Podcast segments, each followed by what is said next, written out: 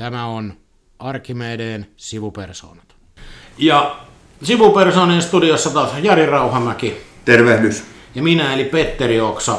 Nyt otetaankin katsotakanne kanta edestä taaksepäin, vaikka toisaaltahan jotta voi ö, voittaa tulevaisuuden, pitää ymmärtää historiaa, mutta mä lähtisin liikkeelle tässä, meillä on siis historia aiheena, niin siitä, että suuri saksalainen filosofi Hegel sanoi, että historiasta opimme, että historiasta emme opi mitään. Mitäs Sampsakaata ja onko näin? No kyllä se, kyllä se taitaa toki näin olla. Kyllä me osviittaa saamme siitä erilaisiin asioihin, mutta emme nyt varsinaisesti sieltä oppia tai ratkaisumalleja nykypäivän asioihin välttämättä niin hyvin saa. Eli meillä on vieraana tänään Samsakaataja, joka on tehnyt Insinööriliiton satavuotishistorian. Ja olisi tarkoitus vähän keskustella, mitä sieltä löytyy ja ehkä myöskin siitä, mitä me voidaan oppia historiasta kaikesta huolimatta. Jotain aina voi oppia, se on, se on totta. Ensimmäinen asia, että kuinka pitkä toi sun projekti, koska sä aloitit sen, itse en muista enää edes sitä. Että... No se tutkimusperiodi oli aika tarkkaan kaksi ja puoli vuotinen, että siinä, onko se nyt sitten ollut joulukuu 17, kun sitä, sitä aloitettiin. Ja, ja siitä tiiviin arkistotyöskentely ja haastattelurupeaman jälkeen kirjoitushommiin. Ja välillä käytiin arkistossa taas lisää ja välillä haastateltiin ja siitä se vähitellen sitten muotoutui tarina Insinööriliitosta ja suomalaisen yhteiskunnan teknistymiskehityksestä ja suomalaisen insinöörin historiasta. Minkälainen kokemus tämä työskentely insinöörien parissa oli? tota, no itse on tähän tekniikan historiaan erikoistunut, tämä ei ihan niin kuin neitserinen projekti ollut siinä suhteessa. Niin, ei, ei, ei tullut tällaista niin ens, ensimmäistä kohtaamista, first ei, contact. Ei, ei, tämä, tämä ei ollut nyt mikä first encounter-tyyppinen juttu, että olen niin kuin sienetyshoitoa saanut, saanut tähän tota, asiaan niin kuin useammassa aikaisemmassa projektissa. Hyvin se meni. Insinöörit ovat oikein leppoisa porukkaa. Millainen tämä, kun olit niin kuin täällä Insinööriliiton toimistolla töissä, niin millainen paikka tämä oli olla hommissa? Toki olit paljon arkistoissa ja niin eteenpäin. Mutta... No ei, kyllä, kyllä tämä oli oikein hyvä paikka tehdä siis useammalla tapaa. Tässä oli paljon aineistoja, Insinööriliiton oma arkistoaineistoa, mitä paljon käytin. No, hyvät toimistotilat ja niin poispäin. Mutta ennen kaikkea työyhteisö oli oikein mukava. Täällä oli kiva, kiva tehdä tätä tutkimusta, vaikka tietysti vähän outolintuna täällä olinkin. Siitä huolimatta me otettiin hyvin vastaan. No oliko mitään semmoisia historioita, että siellä on tietenkin lähteitä tämmöiset, oliko mitään hankaluuksia? Että löytyykö esimerkiksi materiaalia hyvin? Joo ja ei. Eli kotimaisilla insinöörijärjestöillä sekä Insinööriliitolla että Tekniikan Akateemisilla on niin sama tilanne, että alkupään aineistot ovat, ovat kadonneet. Eli ILn kohdalla tota, kokouspöytäkirjoja ja tämmöisiä rupesi olemaan paremmin saatavilla vasta 50-60-luvulta lähtien. Et ne ekat kolme-neljä vuosikymmentä oli niin kuin vähän tota, hankalampia selvittää. No jäsenlehdistä ja tällaista löytyy sitä aineistoa, mutta niitä alkuperäisiä ei ole olemassa. Ja tekniikan akateemisilla on ihan sama tilanne, että he ovat myös onnistuneet kadottamaan nämä varhaisimmat aineistot. Jossain siis mahtaa olla tämmöinen varhaisen insinööritiedon kätkö. No sitä minä yritin etsiä kovasti, mutta Pentele sitä ei löytynyt, mutta ehkä se vielä löytyy. Mitä, mennään siihen itse sun aikaansaannokseen, niin mitä semmoisia käännekohtia on Insinööriliiton ja insinöörien historiassa? No jos lähdetään insinööreistä ensin, niin se insinöörin tarina liittyy tähän niin teknistymiskehityksen tarinaan. Että tietysti sata vuotta sitten suomalainen yhteiskunta oli vahvasti maatalousvaltainen vielä ja teollistuminen oli aika varhaisessa vaiheessa Suomessa. Ja mitä pidemmälle 1900-lukua tullaan, niin suomalainenkin yhteiskunta teknistyy kovaa vauhtia ja sitä mukaan insinöörien asema – suomalaisessa yhteiskunnassa muuttuu paljon keskeisemmäksi. Et heistä niin kuin 2000-luvulle tultaessa insinööreistä tulee niin kuin tämän meidän teknistuneen yhteiskunnan rakentajia ja sen arkisen toiminnan pyörittäjiä tavalla, jota me ei niin kuin monesti edes oikein ymmärretä tai tulla ajatelleeksi. No Insinööriliiton kohdalla sitten tietysti tämä satavuotinen kertomus on niin kuin tarina tällaisesta pienestä ammatillisaatteellisesta yhdistyksestä – sen kehityksestä insinööri- ja ammattijärjestöksi. Semmoisia keskeisiä käänteitä nyt voidaan ajatella on sitten 60-luvulta, 60-luvulle, kun tullaan, keskustelu alkaa Insinööriliitossa tässä, että pitäisi tehdä muutakin kuin tätä ammatillista aatteellista toimintaa, eli ruveta harjoittaa edunvalvontaa, ja se on iso, iso murros myös Insinööriliitossa se, että lähdetäänkö tähän edunvalvontatyöhön mukaan vai ei. Ja se päätös saadaan 60-luvun aikana, 70-luvun alussa tehtyä, ja vähitellen se alkaa tämä ammattijärjestötoiminta sitten siitä. Se on sinänsä hassua, että tavallaan kun siitä on saatu tällainen kysymys tästä edunvalvonnan aloittamisesta, mutta mikäli mä oon käsittänyt tämän historian oikein, niin kuitenkin yksi ensimmäisiä asioita sillä pienellä yhdistyksellä on ollut edunvalvonta, eli se insinöörinimikkeen hakeminen. Mm. Ja sehän on ollut nimenomaan edunvalvontaa, kun on haluttu omalle ammattikunnalle nimike. Sitä ei ole ehkä vaan tunnistettu tällaisella sanalla. Mm. Tuo pitää täysin paikkansa. Eli siis se edunvalvonta tietyssä mielessä, omien asioiden ajaminen, se on aina ollut läsnä tässä Insinööriliiton toiminnassa. Että se murros, mikä ö, 60-70-luvulla tapahtuu, liittyy nimenomaan tähän työmarkkinatoimintaan, että otetaan niin kuin palkat enemmän, ö, niiden ajaminen enemmän tapetille ja jotenkin systemaattisemmin lähdetään sitä insinöörietua valvomaan. Mutta tietyssä muodossa se on ollut aina olemassa. Eli se edunvalvonta, jos katsoo historian valossa, niin se on muuttanut, muuttanut muotoaan. Et, et, tota, nyt, et se, mistä puhuit 60-luvulla, niin se on nimenomaan työmarkkinaedunvalvonta. Kyllä, joo, joo. juuri näin, voidaan näin, näin sanoa. No, minkälaisia merkittäviä henkilöitä, insinöörejä sieltä historian kätköistä löytyi? Jäikö joku erityisesti itselle mieleen? tota, no tämä tutkimus, järjestöhistoriikit hyvin usein on tämmöisiä henkilöluetteloita, missä nostetaan toiminnassa keskeisesti olleet henkilöt esiin ja kerrotaan heidän niin kuin, työurastaan, etc. etc. Tämä hanke oli hyvin erityyppinen, että tässä nimenomaan oikeastaan mä lähdin tutkijana siitä, että tämä ei ole ihmisvetoinen, henkilövetoinen, vaan tämä keskittyy nimenomaan liittoon ja liiton toimintaan. No, tämä tarkoittaa sitä, että kirjassa ei juurikaan henkilöistä puhuta. Totta kai siellä mainitaan, mutta tämä ei ole mikään henkilögalleria. Ja tämä oli tietoinen valinta. Mutta siitä huolimatta totta kai sieltä persoonia nousee esiin. Ekana tulee mieleen Sisko Ania, Suomen ensimmäinen naisinsinööri, joka teki mielenkiintoisen uran tähän insinööriliiton perustajien varhaiseen porukkaan. Sieltä löytyy hyvinkin värikästä, värikästä taustaa omaavia tyyppejä äärioikeistolaisuudesta eteenpäin. Mutta sitten jos ajatellaan, nämä on nyt kuriositeetteja tietysti, mutta jos ajatellaan sitten niin insinööriliiton toimintaan, järjestötoimintaan keskeisesti vaikuttaneita hahmoja, Jaakko Liede 50-luvulta, 60-luvulta eteenpäin, pitkäaikainen toiminnanjohtaja, tämmöinen todellinen vanhan liiton herrasmies-insinööriltä vaikuttanut hahmo. Öö, mm, tässä nyt pari, mitkä tulee päällimmäisenä mieleen. Varmasti olisi muitakin, mutta nyt ei, ei lähde. Sitten kun tämä on myöskin tämä, tätä profession historiaa, niin onko tämä ollut yhtä voittokulkua vai onko meillä ollut jossain vaiheessa sellainen aika, että ikään kuin tämmöinen insinöörit tai tekniikan ammattilaiset on ollut niin kuin vaarassa. Siis en nyt tarkoita, että joku on lahtaamassa niitä, mutta että ikään kuin siis katoamassa. Onko sitä kyseenalaistettu? Tai onko ammattikunta itse tuntenut itsensä niin kuin tavallaan sillä tavalla kyseenalaistetuksi, että se on niin kuin, kun nyt tuntuu siis, että me eletään hyvinkin tällaisessa, mikä ottaa annettuna, että mm. tämä on vankka suomalaisen yhteiskunnan pohja, mm. tekniikan ammattilaiset. Onko se jossain vaiheessa ollut niin kuin tavallaan uhanalaisen? Ei, ei mun mielestä voisi sanoa, että uhanalaisena olisi ollut. Eli koska yhteiskunta on teknistynyt huimaa vauhtia. Se on tarkoittanut sitä, että viimeisen sadan vuoden aikana koko ajan on enemmän ja enemmän tarvittu näitä insinöörejä kautta tekniikan ammattilaisilla. Eli sikäli ammattikunta ei ole ollut uhattuna. Mutta yksi mielenkiintoinen käännekohta on niin 60-luvulla, jolloin ilmastoasiat alkaa nousta yhteiskunnassa vahvemmin tapetille. Ja siinä 60-luvussa keskustelussa aika vahvasti insinöörikuntaa kritisoitiin siitä. Eli tämä saasteongelmat, ilmaston tuhoutuminen ylipäätään niin kuin henkilöitettiin aika vahvasti insinöörikuntaa. Ajateltiin, että nyt se on nimenomaan nämä insinöörit, joiden aikaansaannossa tämä on. Eikä niin kuin lähdetty siitä ajatuksesta, miten tänä päivänä sen tyypillisesti ymmärretään, että se on paljon laajempi kysymys, me kaikki ollaan vastuussa siitä.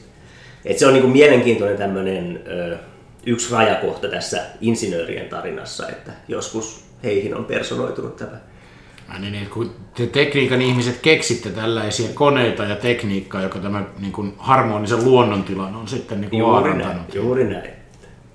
Toi on itse asiassa ihan mielenkiintoinen, varsinkin kun sitä niin kuin yhdistää tähän tämän päivän ilmastokeskusteluun, jossa tekniikka ehkä enemmän sitten kuitenkin piirtyy osana ratkaisua Kuin ongelma. kuin ongelmaa. Et siinähän on aika iso hyppäys. Kyllä.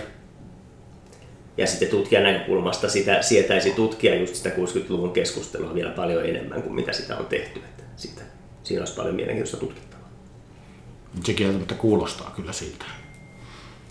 Löytyykö tuon työn aikana niin sulle niin kuin mitään yllättävää sellaista, mikä oli, kun säkin olet aikaisemminkin tutkinut tätä aluetta, niin oliko siellä mitään yllättävää esiin? No kyllä se 60-70-luvun niin kuin työmarkkinaedunvalvontakäänne oli yllättävä sikäli, että se oli hyvin vahvaa se keskustelu. Se ei ollut ollenkaan itsestään selvää, että se kehitys meni siihen, mihinkä se meni, eli että Insinööriliitosta tulee työmarkkinaedunvalvontajärjestö. Et se oli vahva tämmöinen sukupolvikysymys. Nuorempi porukka halusi, että etuja aletaan voimakkaammin ajamaan työmarkkinatoimintaan lähdetään, kun taas vanhempi polvi, jolla oli turvattu asema jo tietysti työmarkkinoilla, niin he vastustivat sitä aika, aika tiukasti. Et se, se oli niinku yllättävää, että kuinka voimakasta se debatti tietyllä tavalla oli niinku siinä vaiheessa. Toinen yllättävä on sitten se, että kuinka kivuttomasti tietyllä tavalla se muutos Insinööriliitossa tapahtuu tästä ammatillisaatteellisesta yhdistyksestä ö, työmarkkinaedunvalvontajärjestöksi. Eli muutamassa vuodessa se toiminta fokusoidaan ihan uudella tavalla ja tulee, siinä ei niin ole ylimenokautta, näyttää siltä. Että se niin kuin nappia painamalla fokus muuttuu ja sitten ruvetaan niin kuin tekemään siihen suuntaan. Tämä kuulostaa ihan insinöörimäiseltä niin kuin ratkaisulta, että kun on aika suuntaa haettu, niin sitten vaan tehdään oikeat toimenpiteet. Veit sanat suusta. Kuulostaa jo niin kuin vähän tavallaan niin kuin turhankin siloitellulta. Että... Niin, siis se voi toki olla, että taustalla on ollut käynnistymisvaikeuksia, mutta hyvin tarkkaan yritin perata, koska olisin halunnut nimenomaan kirjoittaa niistä käynnistymisvaikeuksista. Ja niistä ei nyt niin kuin kerta kaikkiaan vaan oikein haastattelussa mm. tai kirjallisessa aineistossa löytynyt niin kuin viitteitä. Et. Ehkä se on sitten ollut se polvi tai ne ihmiset, jotka on ajanut sitä, niin ne on ollut ikään kuin niin valmiita astumaan ja aloittamaan Näin. sen, että kun valta tulee Näinhän se on. sille puolelle pöytää, niin ja toki siinä kohtaa Insinööriliitossa tapahtuu henkilövaihdoksia sillä tavalla, että semmoisia ihmisiä, jotka olivat tehneet sitä työmarkkinoiden valvontaa, tuli ö, johtaviin asemiin, to, toimija-asemiin Insinööriliitossa, eikä he eivät ihan nollasta sitä aloittaneet.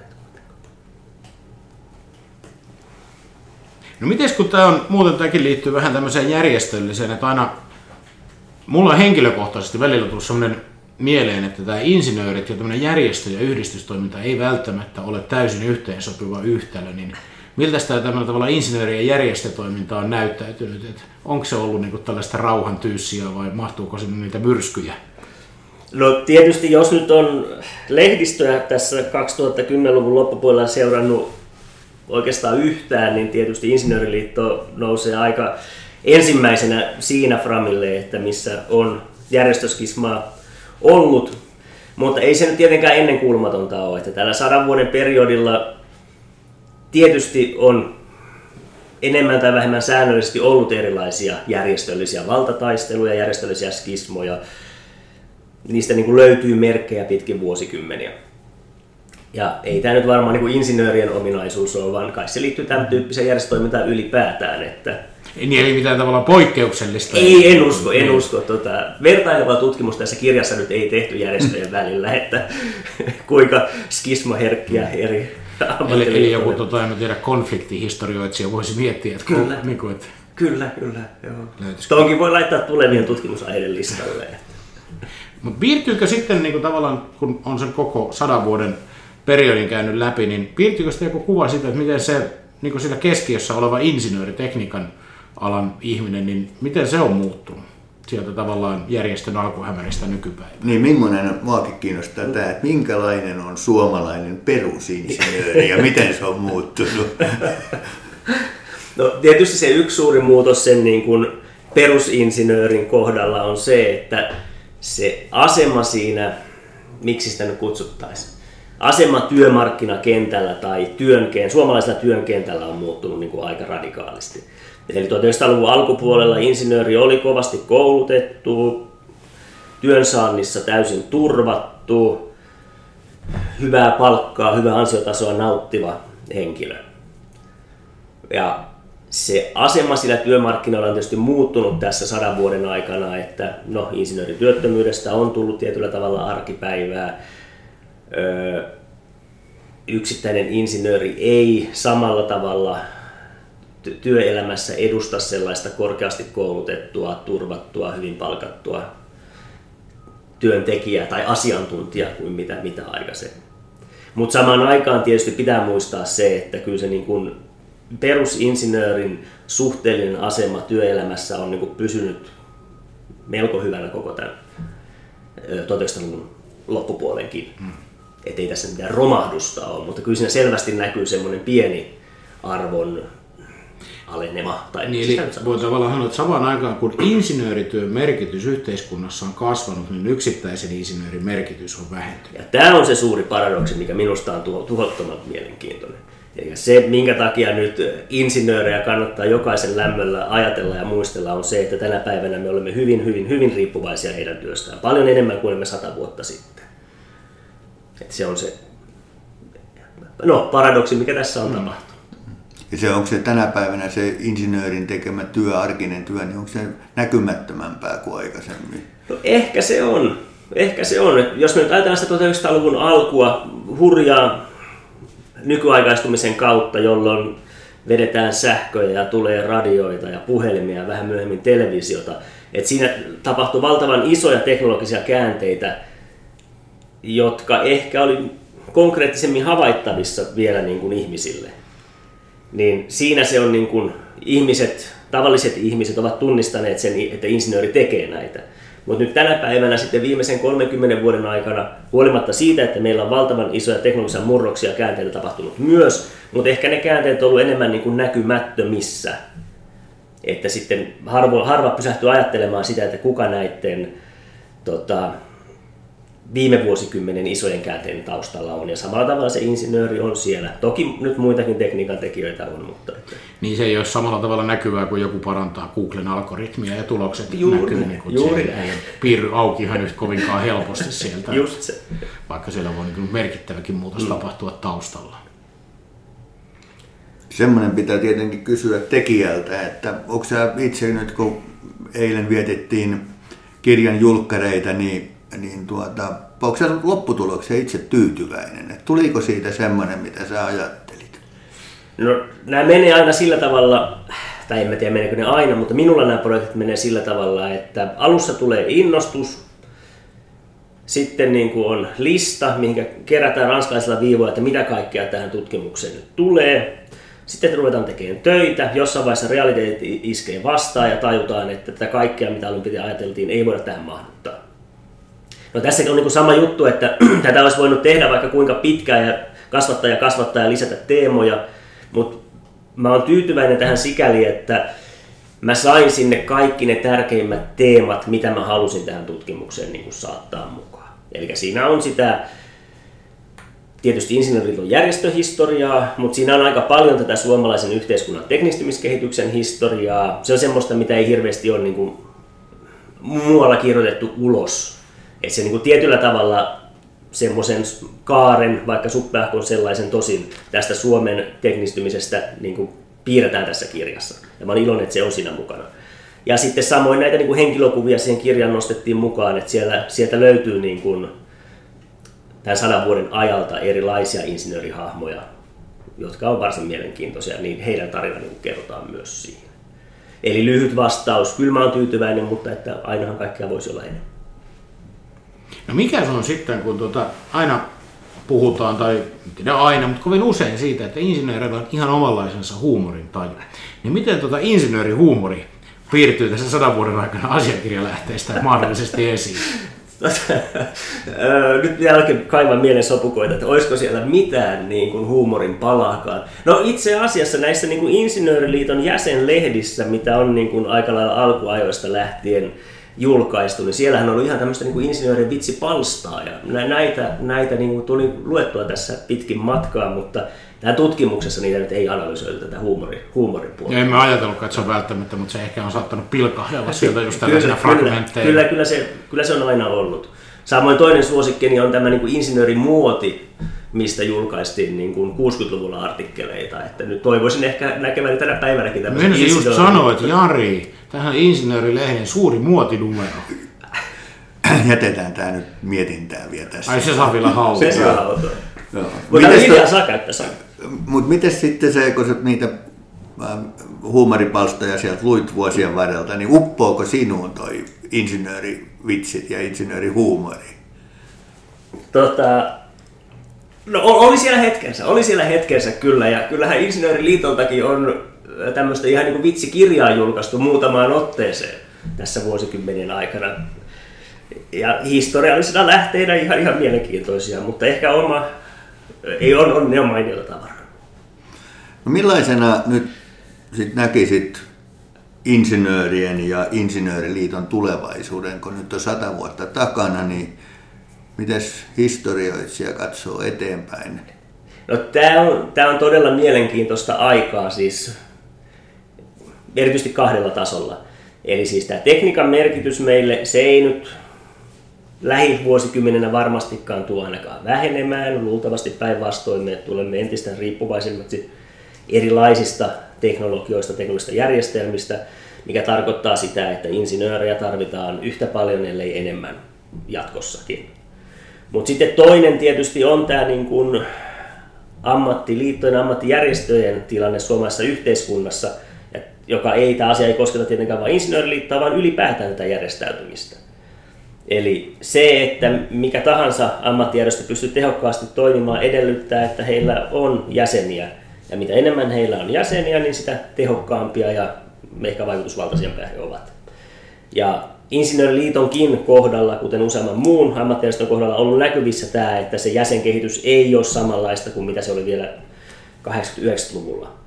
Ja tämä muodostaa sen pienen niin kuin, sumuverhon tähän, että mitä tämä tulevaisuus tuo niin kuin Insinööriliitolle ammattijärjestönä.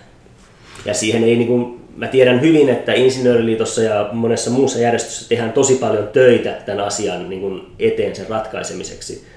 Mutta tämä on niin tosi iso yhteiskunnallinen murros, mikä näyttäisi olevan nyt käynnissä, niin se on mielenkiintoista. No nyt kun täällä olet käytävillä hengailut kaksi ja puoli vuotta, niin tähän liittyen, niin miten Insinööriliitto, elääkö se tässä ajassa sun mielestä? No e- elää. En mä niin kuin, tää niin kuin, tää on tutki, tutkimushankkeena ollut poikkeuksellinen sikäli, että mä oon niin kuin sitä Insinööriliiton arkea kaksi ja puoli vuotta seurannut, että mitä täällä tehdään niin kuin eri järjestöiminnan osa-alueilla.